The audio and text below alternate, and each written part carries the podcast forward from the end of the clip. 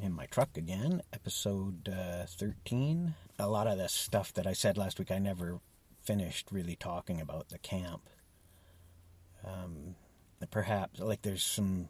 The reason I wanted to tell the story was partly because of its uh, embrace of uh, progressive progressive um, ideologies even in the in the 60s um, I looked up the uh, website for those camps now. I think there's six camps there now. And I think there might have been four in 68. But uh, they uh, incorporate a lot of progressive ideas and in their system now. They always did, and that's what they were selling.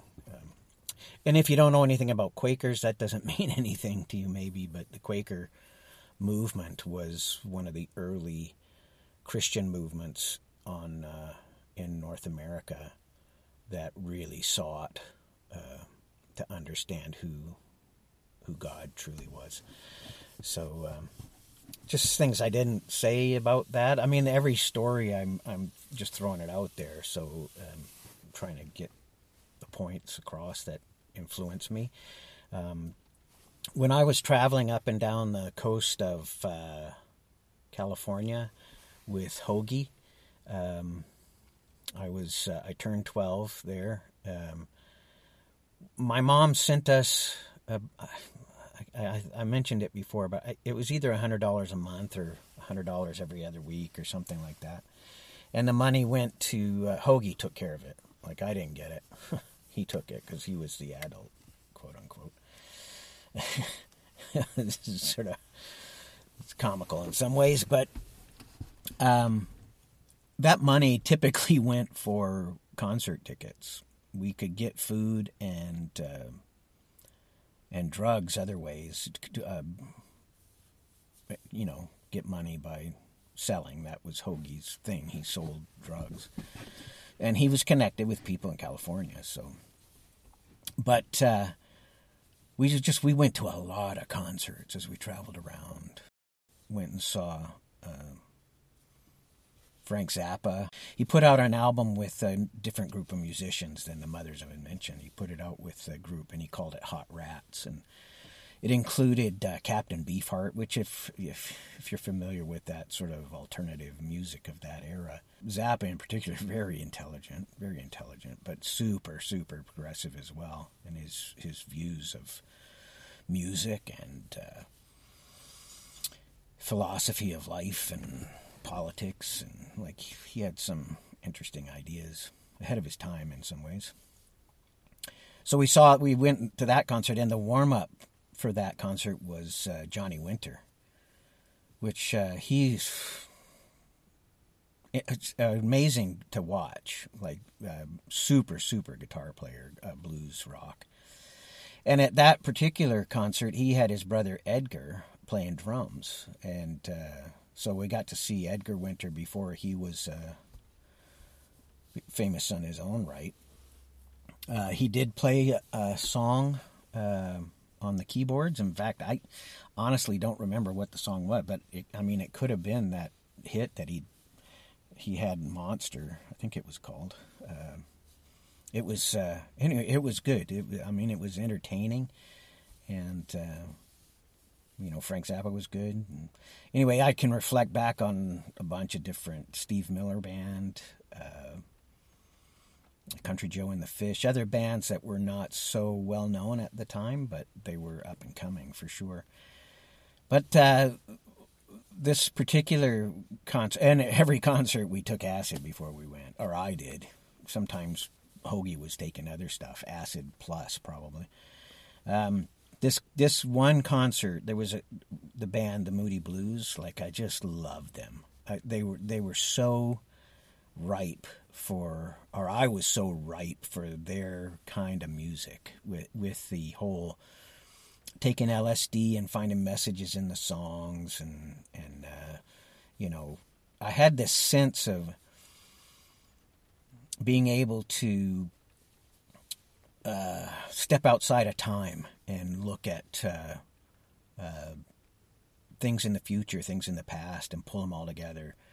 Now, I don't recall having those kinds of feelings or impressions about myself other than when I was stoned on acid, though I think, you know, you do have flashbacks and things like that, but uh, I, I often would have an acid trip where I could, it was like I was outside of time. Anyway, this was one of those times. So we got these tickets to go to see the Moody Blues in Berkeley. Uh, we were staying with some friends in Berkeley, and uh, they had a big house, and there was a bunch of people, which was real common in my memory from that time. People just lived in big houses together because nobody could afford one. Kind of like today. but uh, anyway, um, so we we uh, we're getting ready. We're gonna go. We're gonna catch the bus. So we take our acid and we uh, head out. And uh, uh, Hoagie at that time was all he was he was a pretty hedonistic guy. Anyway, he had the opportunity to shoot some heroin, so he did. I never shot anything in my life. Uh, so if there's something to be proud of, I guess it's that I never, I never took the needle. Um, but Hoagie took some heroin. He also took some acid, and he was just blitzed. And we were walking to the bus, and I guess we got to the bus station, or we were standing at a stop sign or a crosswalk or something, and there was this raggedy old ass hippie there, and uh, Hoagie's like, "Hey man, we're gonna go see the Moody Blues, and uh, it's gonna be far out, man," you know that kind of thing. And the, the hippie was like, "Oh, wish I could go." And Hoagie went, "Hey man, I have an extra ticket," and he pulled out a ticket and he gave it to the dude. It was my ticket because he wasn't giving him his own ticket. He only had two tickets, my ticket and his ticket.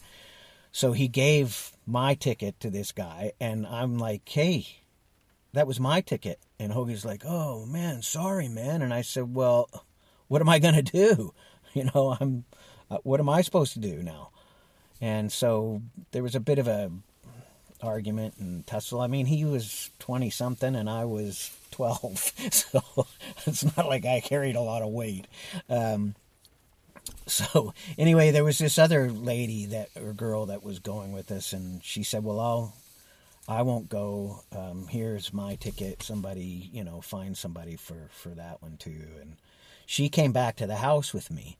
So the two of us are stoned on acid, and we go back to the house, and we pulled out all of the, all of the uh, Moody Blues. Uh, albums that we had and uh, we just played them over and over again and during that time when we were both stoned on acid, it was like we were both there. We both felt like we had this vision of being in the stadium and watching the concert like we were there.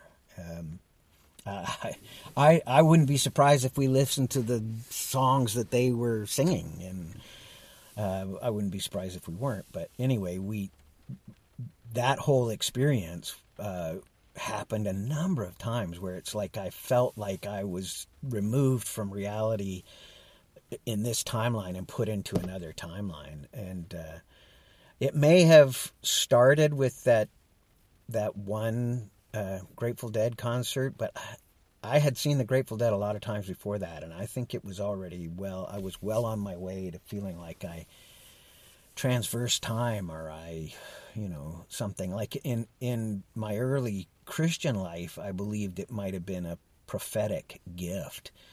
Now, like, we say stuff like that, and people that don't understand Christianity and the different types or different views of Christianity, they won't get that. So, in fact, in general, uh, I would say that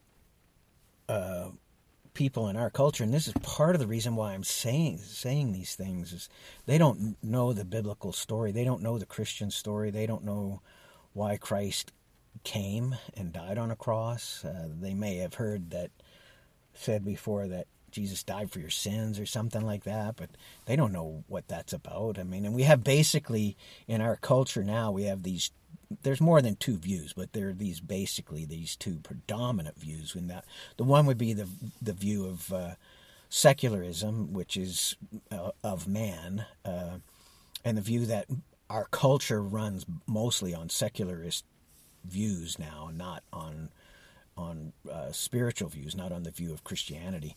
So that misnomer that we're a Christian nation, which I've mentioned before too, is it's we're not. We, uh, in fact, were we ever? No, I don't think so. Part of what I want to do is get the story known, like help people understand. If you don't know the story, I want to share the story. I want to include that story with my story because they are intermingled. That's how that's how I grew, how I lived uh, my whole life. Even when I wasn't paying attention to it, it was paying attention to me. Um, and I think that's true for in, reality it's true for everybody i mean if you if you ignore god if you take a secular view of you know it's all by accident uh, there is no god there is no creator um, it for it it helps you form all of your other opinions of of what's true and what reality is. And yet if you have a viewpoint of there's a creator God and he created everything and he is holy because because of who he is, his he has this standard it, and it's not it, it's not like something he can cast off. It's who he is.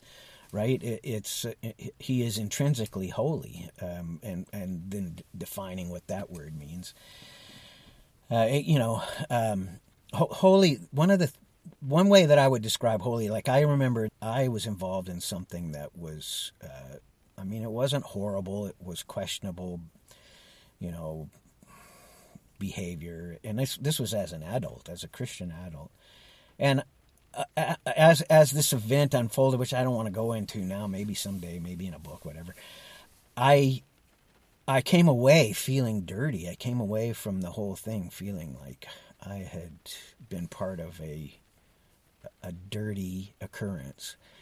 And I, walked away from it thinking, you know, feeling like I don't know if you've ever worn a white shirt. I mean, every most of us worn white shirts or white clothes, you know, but and you get a spot on it, you know, just like whatever, a little drop of coffee. You're drinking a coffee, and there's a little, just a little drop. It's and so in that spot, it's tan colored instead of white, or or you're eating spaghetti sauce and just a little bit of spaghetti sauce, like not even a drip, just a spot, like a splash, but it's red. It comes out red on your white shirt. That's how I felt. I felt like I had moved away from living a righteous and a holy life which is something I want not for judgment's sake, but for to have that closer relationship with God, who I how I view God, and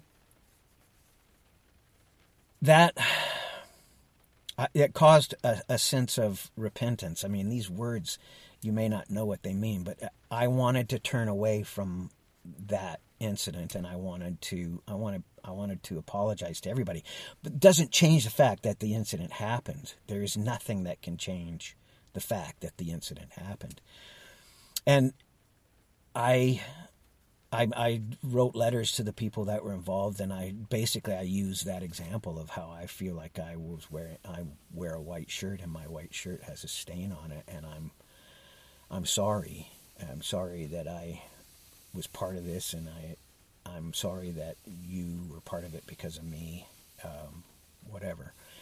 And um, I, th- those are the things to be, you know, for me to try and be instant in, and and uh, it worked for me. It, it, I felt better, but I still have this relationship with God, you know. And this is like I was talking about justice for the last two two things, and I leave out mercy, like where you know we talk about mercy as though it's you know it's it's a good thing. But the problem with mercy is if you are merciful to somebody who's guilty and that person who's guilty has offended somebody else and you grant them mercy then you have um, shown a lack of compassion for the person who was was offended or wronged by the person who you just gave mercy to.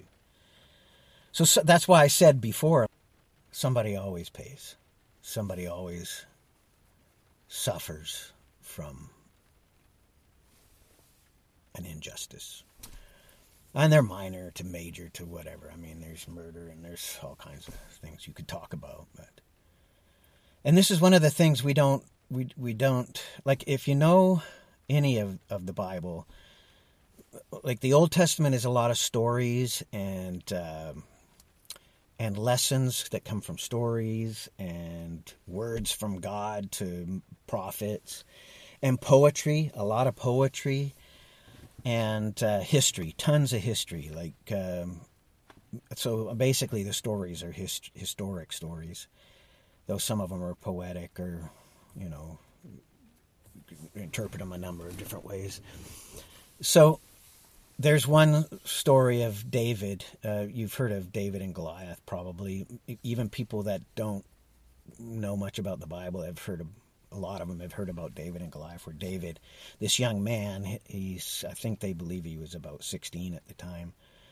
He slays a giant uh, with uh, with a sling and, and a rock, and it sinks the rock into the middle of the guy's forehead, and then he cuts his cuts the giant's head off with his own sword. It's you know it's it's it's sort of the introduction to who David is, this man who trusted God above everything. But David was also a man, and uh, uh, the Bible often would say that David was a man after God's own heart. He he wrote a, a many of the psalms and songs. He was a, an artist, like a, a songwriter and a, a, musician. And if you read this, like it's his life is really interesting, and it takes up a large portion of the Old Testament, comparatively speaking. Um, but there's a there's a point after David becomes king. He becomes king of Israel. Not then. It was probably some forty years later before he became king. Um, but he becomes king, and he as he's established himself as king, he's got a number of kids that are in line to take his place on the throne when he dies, and uh, he's got wives and concubines, which God warned the kings of Israel against such thing. And he was David was the second king. They didn't make it past one king without going against God's laws and rules for the kings. It was just that's just it just shows what humanity is like, and that's basically the Old Testament. What it does is showing humanity and God, the, who God really is, and, and, and so anyway, so David lusts after this woman. Um, Bathsheba, you may have heard of this story. It's been made into movies. David and Bathsheba. He he lusts after her. She's married, and um, he sends. David sends the her husband, who's a soldier, out to battle, and um, tells the uh, general, the commander of his armies, to push this guy forward with a group of archers or whoever it was, and then at the last minute pull everybody back so that so that he gets killed. So he murdered him basically because he ended up getting Bathsheba. David got Bathsheba pregnant. So it was a, it was he murdered this guy to hide his own his own his sin.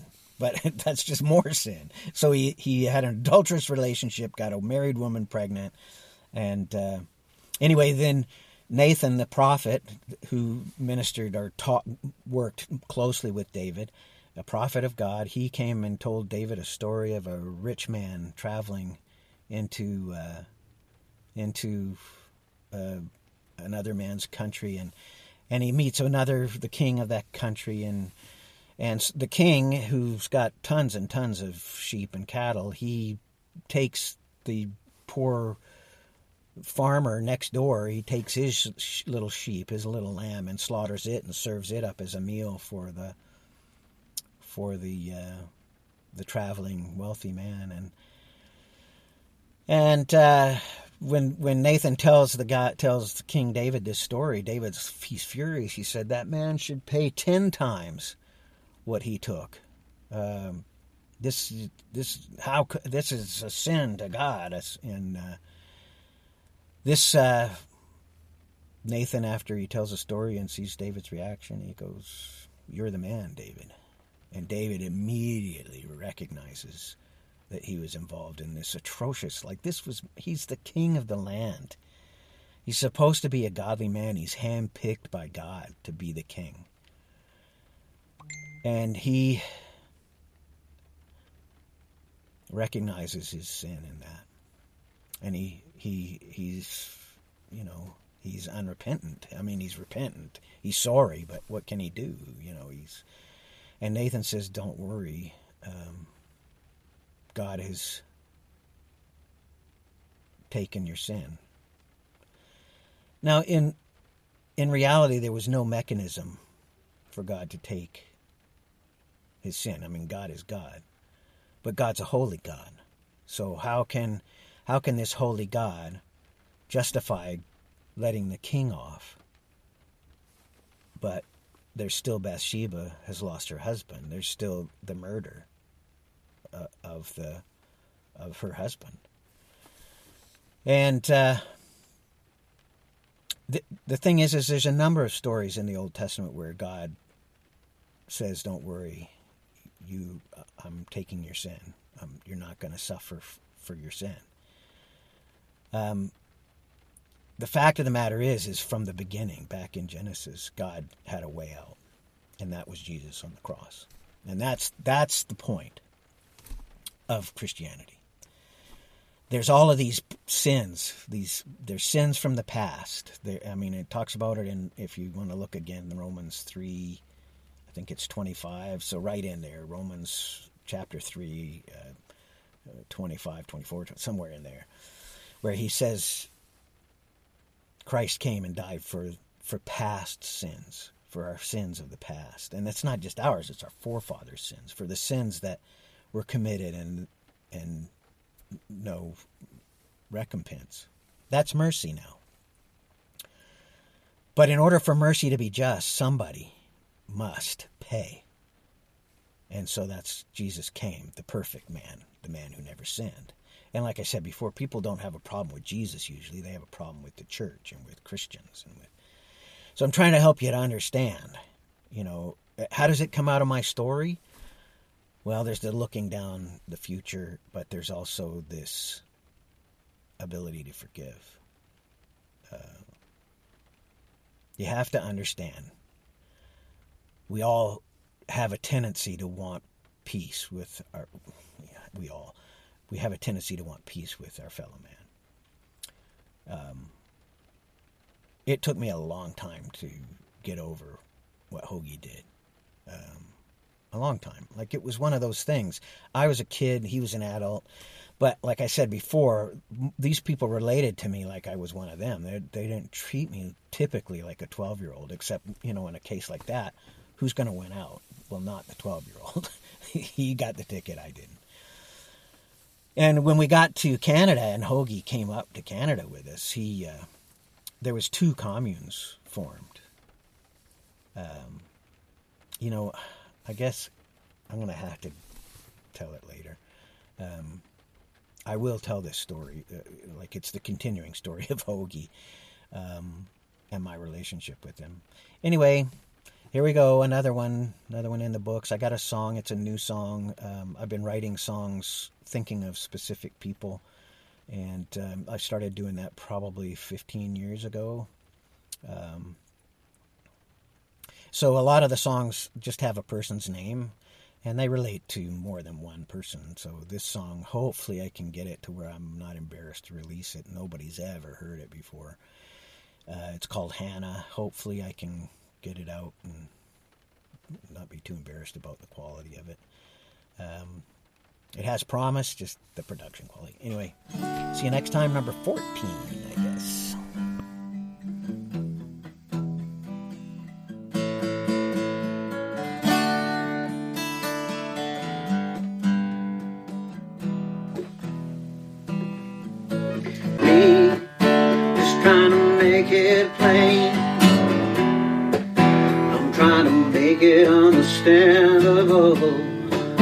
It's everything I say, it's everything I feel. It's everything I know to be real.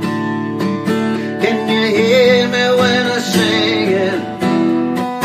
Can you hear me when I say it? No, no, no, no,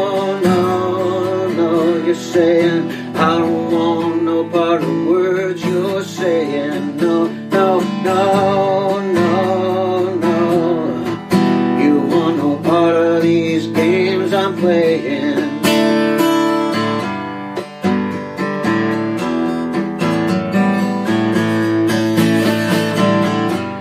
Yeah, that's a lot to let go of. You got a lot of things to do.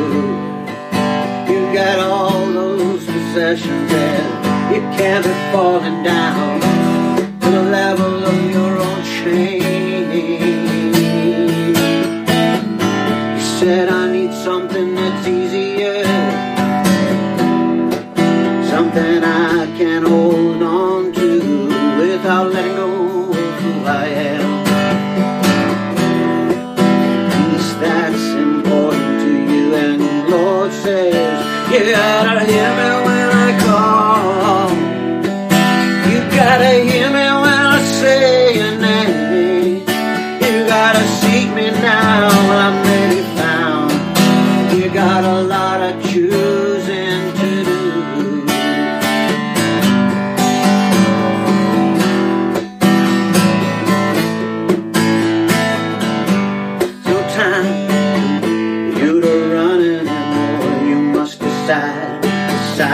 what you're living for.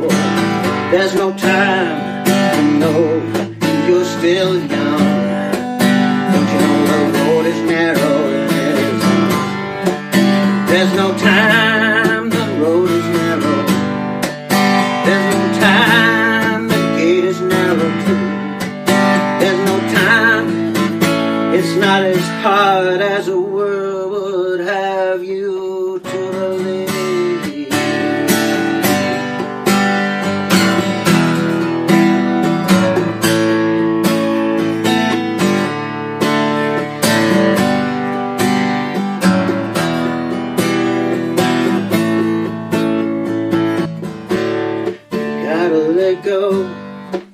bend a knee. Let God know you wanna be free, oh. Oh, don't you understand? He wants you to take his hand, and I am just one voice. And if you don't, hear me, you're making a choice. Yes, I'm good.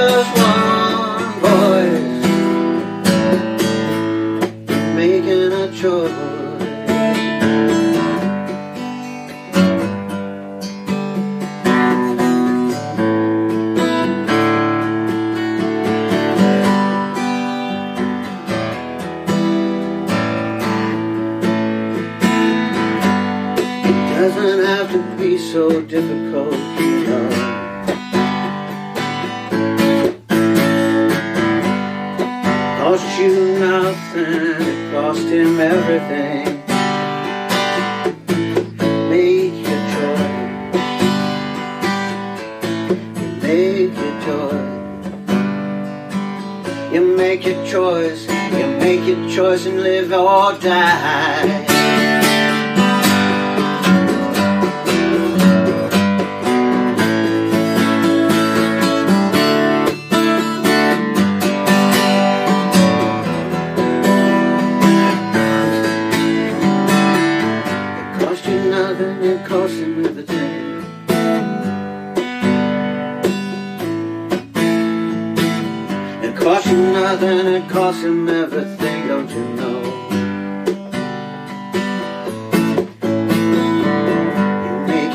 goes.